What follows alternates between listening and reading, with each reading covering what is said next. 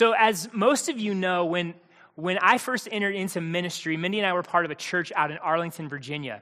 And one of the first responsibilities that I was given when I went on staff at that church was to oversee sort of the mercy ministry of our church. And so we had a deacon of mercy ministry, and I worked uh, closely with him. As a church plant, we wanted to bless Arlington, Virginia, and the DC area.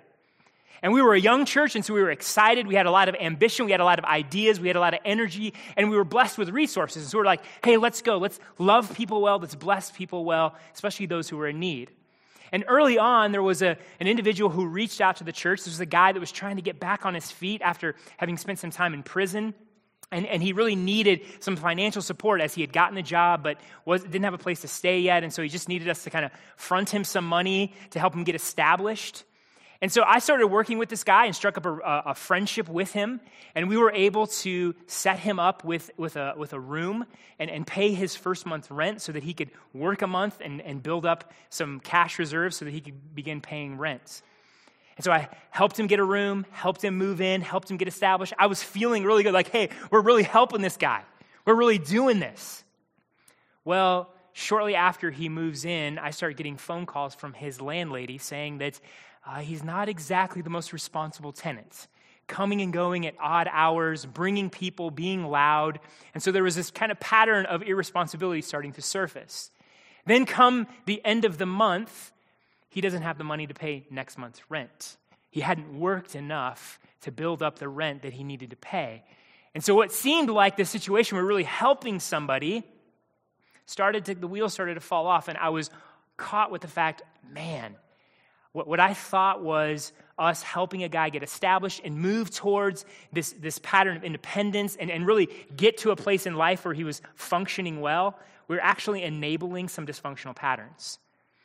And I don't think I or, or the other people involved were particularly naive about things. But, but here's what we learned. In any church where you want to patiently walk with people, where you want to have this grace filled engagement with others, where you want to love them through their pain and their sin, it's very easy, if we're not careful, to begin to enable people. It's very easy for us to minimize sin in such a way that we allow patterns of sin and dysfunction to continue rather than walking in a way that people actually are transformed. And so last week we saw from 1 Timothy 5 that as the church, we're called to disciple one another. We're called to teach one another. We're called to correct one another, love one another, and care for one another as family. And as family, as brothers and sisters in Christ, we're committed to each other's growth. We're committed to caring for one another. And we do this with grace and with love. But as the back half of 1 Timothy 5 shows us, that if we're not careful, we can start to enable one another. Like our good intentions, our grace filled hearts can actually lead to enabling one another to persist in sin. And so 1 Timothy 5 gives us a glimpse into the danger. It gives us some categories related to the danger of enabling. Because the solution isn't to just all of a sudden become heavy handed and harsh, where, hey, the moment you step out of line, we come down on you hard and you lose all opportunity, we shun you or we shame you or we just bring these hard consequences down. Like some churches, that, that's like, hey, we don't want to enable anybody, so let's just go hard. That's not the solution either. And so we need the wisdom of God. We need 1 Timothy 5 to, to speak into the situation to help us understand what grace filled discipleship looks like, what grace filled care looks like that doesn't lead to enabling. So if we see 1 Timothy as really a blueprint for a healthy church, here's the main points from this passage this morning. A healthy church community disciples one another. It does not enable one another. A healthy church community disciples one another. It does not enable one another. And so there's three points that I want to unpack here for us from this passage. The first is the goal of discipleship and care. The second is looking at the conditions for discipleship and care.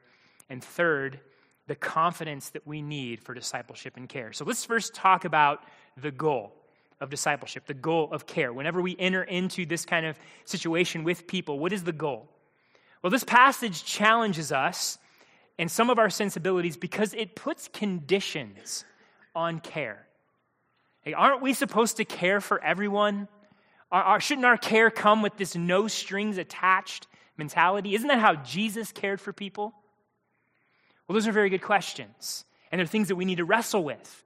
But if we're not careful, we'll let the punch of this passage be softened a little bit. We'll, we'll, we'll, gloss over some of the, the more pointed aspects of verses 9 through 16. And so we need to look square in the face of what these, these verses are saying and then make some application. So let's, let's jump in and look at what 9 through 16 is sort of addressing. So the specific issue, really, in all of 1 Timothy 5, is caring for widows in the church. So from last week we looked at verses 3 through 8. And if you remember that, the apostle Paul lays down the stipulation that widows should be first cared for by their family. Like if, if a woman who has uh, kids or grandkids that can support her, they are the first, they are obligated, they are responsible because they are her family. But if she doesn't have family, then the church is supposed to step in and care for her. And if that is the case, verses 9 and 10 sort of lay out here are the conditions for the church's care for her. Verses 9 and 10 read Let a widow be enrolled if she is not less than 60 years of age, having been the wife of one husband and having a reputation for good works. If she has brought up children, has shown hospitality, has washed the feet of the saints, has cared for the afflicted, and has devoted herself to every good work. So, first, there's an age limit, and we're going to talk about here in a second, but essentially, such an age where the prospects for her of getting remarried are pretty much zero. But the bigger point that Paul is pointing to here is the character. Like the character of this woman reflects someone who is godly, who's devoted to the church, who's devoted to other people. Her life is demonstrated through good works. So she's been faithful that when her husband was alive, she was sexually faithful to her husband. She brought up children faithfully. She's shown hospitality to people. She's cared for people in their affliction and their suffering. And she's devoted herself to loving people.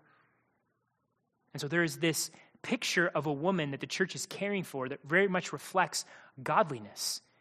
Hey, if a woman is of a particular age, has no one else to help her, and she is godly, church, step in and care for her. Now, it would be very easy for us to think this way Paul's describing a woman who has earned the right to be cared for. And so we sort of think, hey, she proved herself worthy, and so the church is now caring for her because she sort of earned that care. She's part of the deserving poor. But that's a little bit too simplistic a reading of this passage. There's something much more going on here than just saying this woman has sort of earned her care in the church. See, what's going on here is we have a picture of a godly woman who, before the need for care was even a thing, lived her life to glorify Christ lived her life in the church in such a way that Jesus was the center of her life. And so this has nothing to do with earning. This woman wasn't living her life so she could earn care from the church, a nice retirement plan from the church. This wasn't the approach. This is just a woman who lived godly because she loved Jesus and she loved other people. And so when this woman was in this position of need, the church steps in and says, Hey, we're going to care for her because she really is our spiritual mom. She belongs to the family of God. But here's the effect this has when we care for her, when we support her, that godliness that she exudes, that godliness that she brings to the church is perpetuated throughout the church. Because if this woman isn't pushed into the corner where she's having to fight for survival, if we're caring for her and loving for her, what is she freed up to do? Disciple, love, care, serve in the church. She can have an impact and an influence so that the church becomes more healthy and more godly. So, this isn't about a woman earning a place and earning sort of the care of the church. This is about the church caring for someone so that they may have a positive impact and a godly impact in the church. The church's care should lead to more godliness. That's the principle underneath this, this instruction from, from Paul. Anytime we care for someone, anytime we're leading towards discipleship with someone, the fruit of that, the point of that, the goal of that is always more godliness. And this point is reinforced when we see the contrast Paul creates in verses 11 through 13. But refuse to enroll younger widows. For when their passions draw them away from Christ, they desire to marry and so incur condemnation for having abandoned their former faith. Besides that, they learn to be idlers, going about from house to house, and not only idlers, but also gossips and busybodies, saying what they should not. This is, this is going hard. I mean, this is, this, is a, this is a strong statement against a particular type of lifestyle. Now, here's what's happening because there's something a little bit unique going on in the first century church that really isn't part of our experience. So, in the early church, to be a widow, to be enrolled in this care that Paul is talking about, was almost kind of like an office in the church. Now, it wasn't an official office, but here's what happened. For a, for a widow to receive care from the church, they entered into sort of this commitment I'm being cared for. Like, I don't have a family to take care of me, I don't have a family that I'm responsible for, I don't have another job. So, my life now is devoted to the cause of Christ. My life is now devoted to the mission of the church. And some scholars even believe that there was a vow that these widows would take to say, hey, I vow that my time, my resources, my energy belong to Christ and the church solely. And so, for a younger widow to take this vow could be potentially dangerous because what would happen? They would desire to marry. They were young enough where they could still get married, still have kids, and that desire would cause them to break that vow. It would cause them to say, you know what, I, I vowed that I'm going to commit full time to the, to the church community and serving Christ in this way. But now that I want to get married, no, I'm actually going to break that vow. So Paul recognizes, hey, that's a real temptation for younger widows. So don't even take the vow. Don't even go there. Don't even enter into sort of that life stage, because better to not do that than to do it and break the vow. And so it's kind of a, a, unique situation going on here. But the bigger point that Paul's drawing out is the character of these widows, the character of one receiving care. Because what would happen is some of these widows, when they were cared for by the church and they didn't have any other responsibilities, what did it lead them to? Being idle, gossiping, being busybodies, not perpetuating godliness in the church, not perpetuating more health in the church, not leading to more discipleship in the church, rather, division and sin and so the care of the church, the discipleship of the church, should not lead to ungodliness. It should not enable ungodliness. And that's the challenge the church in Ephesus was facing. Was their care leading to godliness or enabling ungodliness? Because if the goal of care, if the goal of discipleship is godliness, not ungodliness, then we have to ask ourselves what are the conditions? What are the structures that are in place when we disciple and care for people? Are they actually leading to godliness or are they enabling ungodliness? And really, 1 Timothy 5 shows us that caring for someone's practical needs is greater than just, hey, I'm giving you financial resources. Caring for someone's practical needs is more than just, hey, you're no longer hungry, or hey, you, you uh, can pay your bill now. It's godliness, it's deeper faith in Christ, it's transformation. And this follows the path that we've seen from the beginning. So if you go to Acts 2, you don't need to turn there, but I'm going to just quickly show like in Acts 2, the church caring for people has always been wrapped up in its mission to make disciples. So this is what we read in Acts 2. And they devoted themselves to the apostles' teaching and the fellowship, to the breaking of the bread and the prayers. And awe came upon every soul, and many wonders and signs were being done through the apostles. And all who believed were together and had all things in common. And they were selling their possessions and belongings and distributing the proceeds to all as any had need. And day by day, attending the temple together and breaking bread in their homes, they received their food with glad and generous hearts, praising God and having favor with all the people. And the Lord added to their number day by day those who were being saved. So here we have a snapshot of the church. Here, here's what the life of the church looked like they devoted themselves to teaching. So, this is the apostles' teaching. They, they learned the content of the gospel, they learned the content of the scriptures, but then they went and lived it out. They were committed to fellowshipping with one another. They were committed to eating with one another, being, spending time together. They were committed to praying with one another. They were committed to sharing the gospel and blessing their city together, and they had favor. And through that, God was saving people. And notice, they would sell possessions and care for those and give proceeds to any who had need. That was happening within the context of the mission of the church. So, care and discipleship are connected, they're inseparable. They're not separate things with separate goals. They have the same goal, the same purpose care is but an extension of a part of discipleship. And so our care should always have the same end goal in mind godliness, faith in Christ, and godliness. And so I want to emphasize this point because it's very tempting for us to pull the two apart. It's very tempting uh, for us to pull care and discipleship apart. And so we can be content with just merely meeting people's practical needs, but never taking any further. We can be content with merely just helping someone pay their bills, but never entering into discipleship relationship with them in order that godliness may be produced, faith in Christ may be produced. The same thing with emotional needs. Sometimes all we do is just sort of offer support. Hey, that's important. We need to support one another. We need to be there for one another. But if it never moves past that, we've missed the point of care. If our influence, if our relationship, if our friendship, if our support isn't leading to faith in Christ and godliness, then we've missed the point. The goal of discipleship, the goal of care, is something far bigger than just merely meeting needs. It's to create disciples of Jesus who have deep faith in Christ and walk in transformed, godly lives. So that is the goal. That is the, the, the, the, point that Paul is driving here is that the goal of care should produce godliness in the church. And when it does not, there are problems. And so this is what leads us to conditions for discipleship and care. So if 1 Timothy points us to the truth that care is inseparable from discipleship, then we need to understand what are the conditions for care and discipleship. And what I mean by conditions, I mean structures and methods and ways of being the church. And do those things actually lead towards godliness? Now we need to be careful because we can fall into this trap or maybe even subtly mistake something.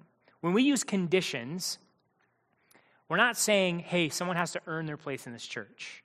Well, we're not saying someone has to clean themselves up, get themselves put together, then they can come in, and then they're worthy of our discipleship and our care. That's not the gospel. That, that's, that's not the gospel of Jesus. The gospel of Jesus Christ says, Come as you are in your selfishness, your sin, your brokenness, your hot mess, and receive the grace of Jesus. There's no performing, there's no get yourself cleaned up and earn this. It's just bring all that you are to all that Christ is and receive his grace.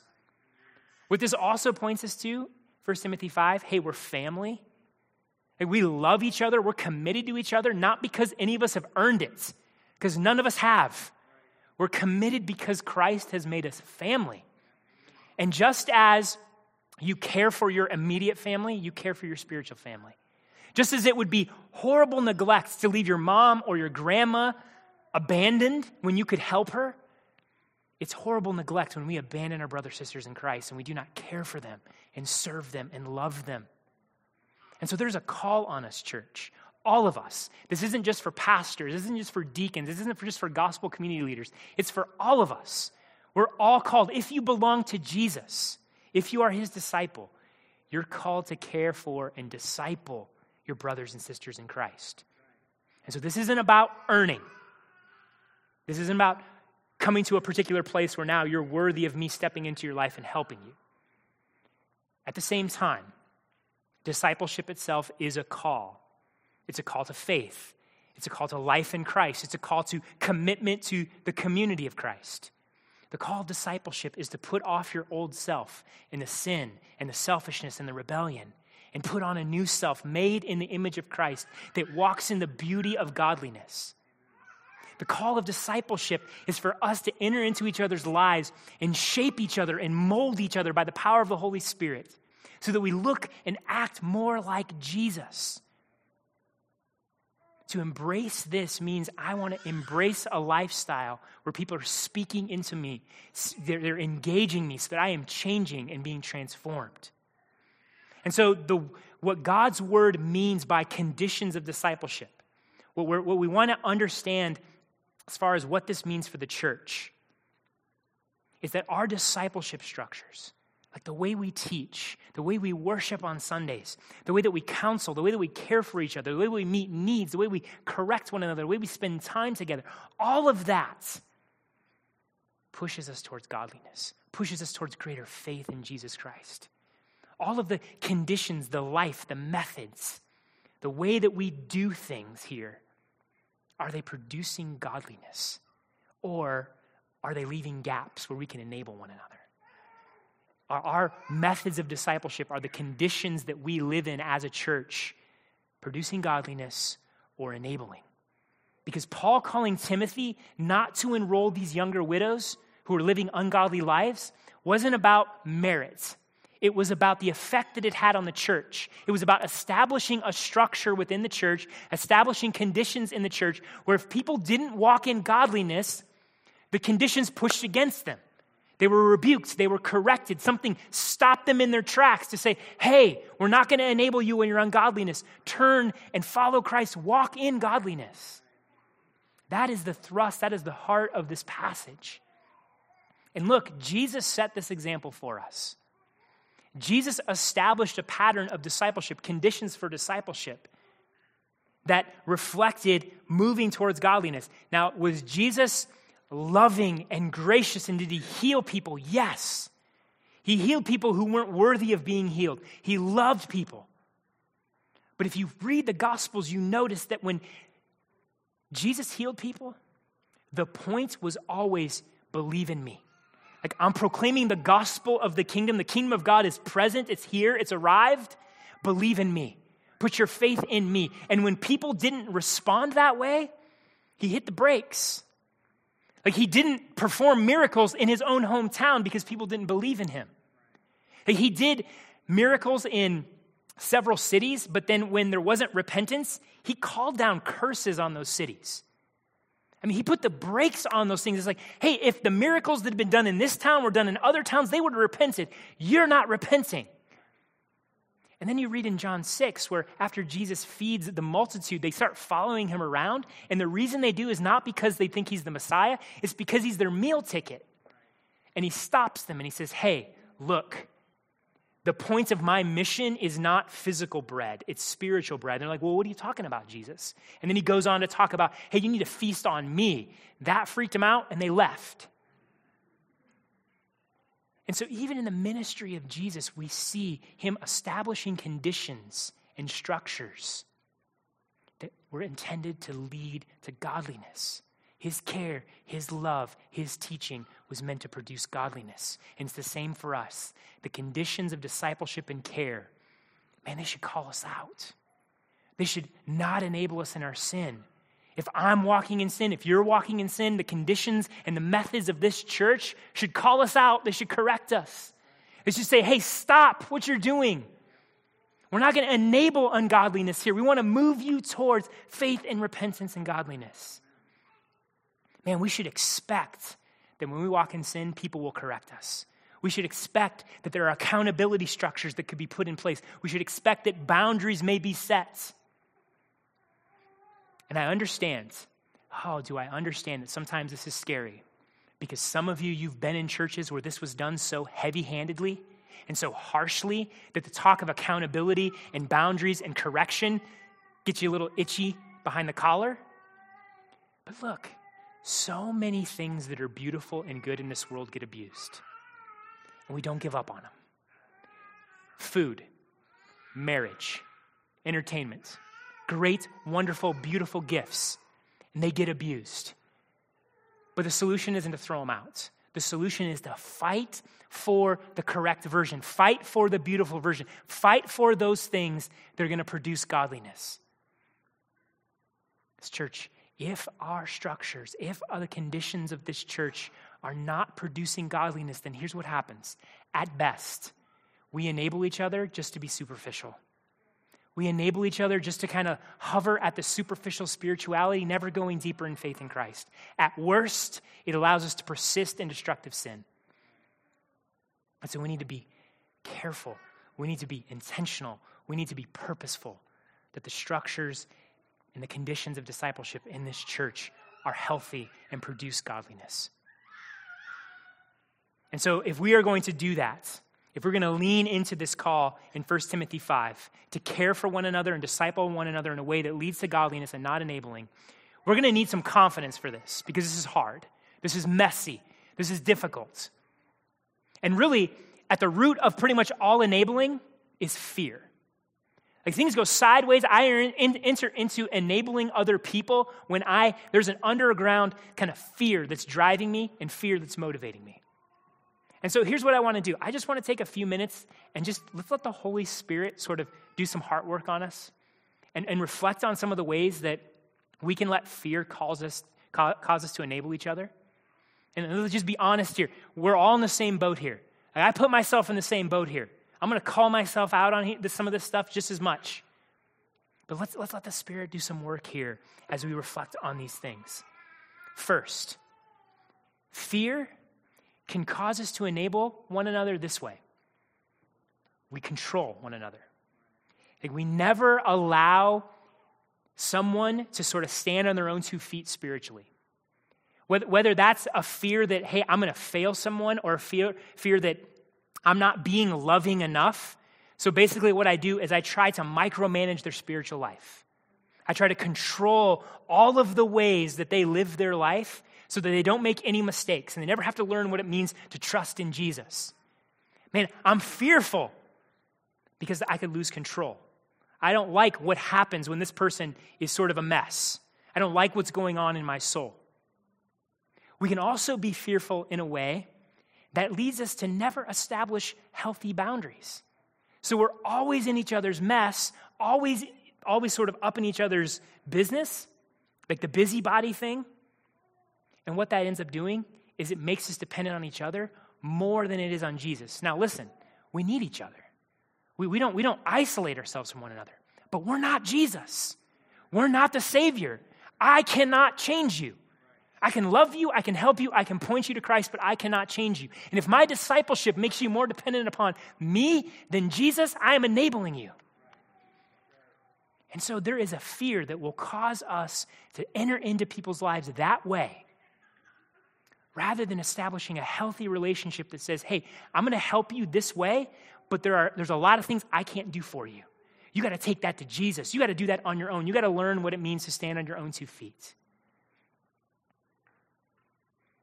Also, we, we, we can fear being seen as harsh and unloving with our brothers and sisters in Christ. Maybe we're fighting the ghosts of a heavy handed parent or a heavy handed pastor or a legalistic church, and we don't want to be that thing. And so we never really press people in the ways that we should. We never really call out sin as deeply as we should. Like, we'll, we'll hit the big ones. Like when it's obvious someone's in sin, like pornography or adultery or anger or drunkenness. Okay, that's obvious. Yeah, I need to say something. But when it's the more subtle sins that really probably affect us even more, I don't want to press in there. Ah, it's too harsh. Ah, it's too heavy handed. That's unloving. So I'll never call out passivity like, like I'm never going to call out maybe, oh man, my, my, my friend in my gospel community, I'm a little concerned with their media habits. But that's probably just preference, right? Like, I don't want to be legalistic, so I'm not going to ever engage that and question that. Or this one. You know, everybody sort of has a different parenting model. And I kind of notice the way that this person parents, and they don't really dis- discipline their kid, eh, but I'm not going to say anything. It's just a matter of preference. You know, we all kind of do things differently. And we never actually press in and say, hey, is there actually sin involved here? Should I actually enter in and, care about what my brother and sister are doing and, and press that? Like, let me be honest with you. This is huge for me. Like, you guys know Mindy and I's story. We, we infertility, we don't have kids. And, and, and I'm, I'm going to admit that sometimes that gets a little weird for me as your pastor because this church is full of kids. There's as many kids as adults in this church. And so sometimes it's hard for me. Do, do I say anything? Like, I, I'm not a parent myself, so should I say something? Because I have this fear in my mind that you're going to go, well, you don't have kids, how would you know? And so sometimes I observe, I'm going, you know, I'm not a parent, but I'm pretty sure that's not wise. I'm pretty sure that's probably sin right there, but I don't know if I'm going to say anything. That's fear. That is fear. Now, some of you are probably thinking, oh, great, is he talking about me? Relax. I probably am. but it's okay. But do we understand that when we're driven by fear, that we short circuit discipleship? we're not actually pressing in in ways that we need to to love each other, to care for each other. To, to get into the deeper issues of the heart where things like this they, they take root and they have effect. Like there's no such thing as a sin that doesn't affect you and create dysfunction in your life. And so we should care about these things. And look there's a there is legitimate space for differences and preferences. But let's sort those things out through actually engaging each other in discipleship, actively loving each other and questioning and, and, and getting inside those things with each other rather than just sort of passively letting them slide. Like I would, I would rather you sort of arrive at this place of, hey, we just have, we see things differently, having like engaged each other in conversation and engage each other in a discipleship sharpening way than just sort of say, well, I'm not going to really go there. That's not loving each other. That's not being family. That's going passive, church. That's fearful, and that leads to enabling. Fear also is behind our tendency to value authenticity above repentance. This is another hard one for us because our culture screams the value of authenticity. And in many ways, hey, authenticity is good, authenticity is beautiful. Because it's hard to let people know you're a mess. It really is. It's hard to sort of just say, hey, I'm a mess, I'm a sinner, even though we all know we're sinners. And so, authenticity is a good thing. When you're in this place where, hey, I'm going to bring this stuff into the light, I'm going to confess this, I'm going to own this, I'm going to let people know this is where I am, that's good. We should celebrate authenticity. But don't confuse authenticity with repentance. Authenticity is not the highest good. At best, it's an incomplete tool. Like it only leads you so far. We need to be calling each other to repentance. We need to be calling each other not to just bring sin into the light, but to repent and turn from those sins. If we're not doing that, if we're just simply settling for authenticity, both ourselves and, and in other people, we're going to be a community that just talks a lot about our sin, but never sees the power of Jesus Christ transform us. And so we need to start thinking through it this way How often am I saying this? Well, I'm struggling with this. Rather than saying, I need to repent of this. That's what it means to press in and disciple one another, care for one another in a way that leads to godliness. And here's another way this plays out. And I want to tread very carefully here. But so often in our efforts to empathize with one another through pain through suffering, maybe we're, we're battling serious anxiety. Our empathy leads us to be present with people, and that's great. Our empathy leads us to be understanding and patient with one another. But we'll never actually press into the ways that that trial and that suffering and some of that anxiety is actually shot through with sin. Like, look, I have suffered a ton in my life, and I can tell you, every single time there was sin shot through in that too. Like I don't suffer imperfection. I didn't I wasn't this holy perfect angel in my suffering. I needed someone to speak truth to me. Yes, I needed someone to love me. I needed someone to be empathetic with me. But I thank God for those men and those women who spoke truth to me in the midst of that and pushed me towards deeper faith in Jesus. And, and this is tough too. This is messy. This is hard because it takes wisdom to know when to speak and when to shut up. It takes wisdom to know when to actually bring these corrections and press. And so, yes, be wise. Pray for the Spirit to show you when, when you need to speak. But don't be fearful to enter into these things. Don't be fearful to step in and say, Hey, I know you're suffering. I know you're anxious. I know there is pain here. And I want to love you through that. And I'm with you in that, no matter what. But, but can I show you, hey, look, you're not trusting the Lord here. Like there's some sin going on here that I know the Lord is trying to draw out because suffering is always about sanctification. It's always about training us in godliness. And so let's help each other in that. Let's push each other in that. Amen? But let's not just think that we are the enablers. So often, we want to be enabled. We, we don't want to lean into discipleship structures. We don't want to lean into conditions. We don't want to be that widow that's told, hey, you're living in ungodliness, and so this, doesn't, this isn't going to fly. And so we'll live our lives in such a way where we disconnect from the structures. We'll disconnect from those things that are meant to push us towards godliness. And so, what are some of the ways that you can live your life in such a way that you're actually being enabled? You're letting people enable you. I, I, I, Mindy and I, I face this all the time. Like, I'm cool when she just sort of points out that I'm, I'm grumpy. Like, oh, yeah, I know I'm grumpy. I kind of have a bad attitude. But when she presses me on my procrastination, ah, I don't like that. I, I want her to enable me in that. I'll back off when she's going there. Like, like, I'll let some of you know, you know, some of the sins that I face. I don't want any of you to know I'm a control freak. Some of you are like, oh, I know you're a control freak. Like, I want you all to enable me in that. Like, like I, I'll hold that back. I won't let people in my gospel community or let certain structures or let, let Paul like hit me with that.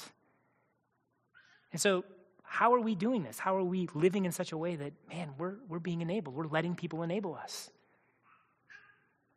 And so, in all of these things, all of this fear, do these things define your engagement with others?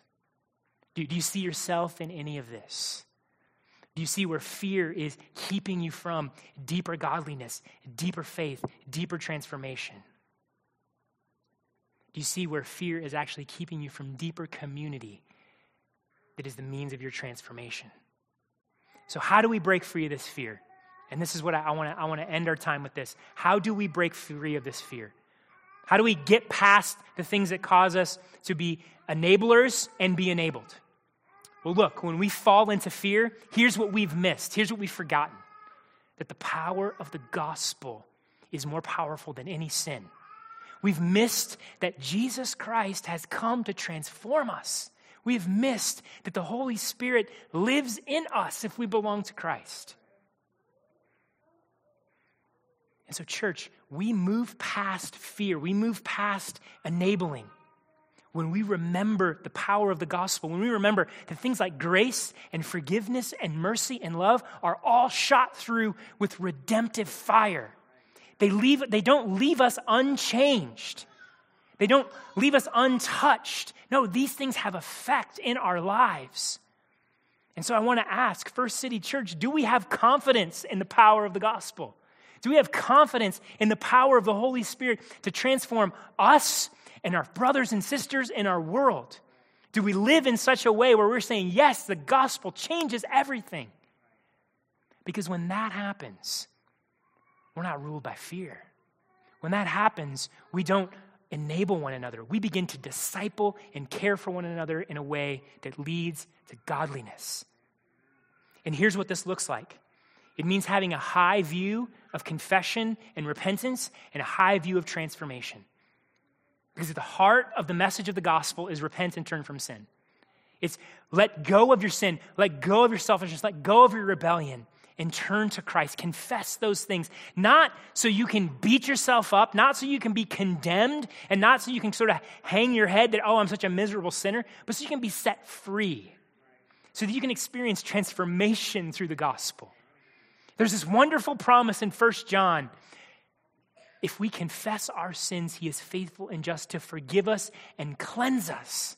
That's the promise of the gospel. That's a high view of confession and repentance because we believe at the end of that is transformation and freedom. Look, sin is a persistent problem. Sin is a pernicious problem, something we always face, we're always wrestling with. And we can get used to it. We can sort of just settle in, well, this is how I am, this is how I'm going to be. I'm just going to settle for it. We can beat ourselves up over it. We, we, we can kind of have this kind of condemnation mentality of like, I'm just a miserable sinner, I'm horrible, and it just shrinks our spiritual life. Or we can say, no, Jesus Christ came to transform me and change me. The power of the gospel is not defeat. The power of the gospel is not settling with sin. The power of the gospel is not just, hey, let me just get comfortable with this. It's no, God has done something to set me free and transform me. Church, do you believe this? That he who began a good work in you will complete it? Do you believe that promise?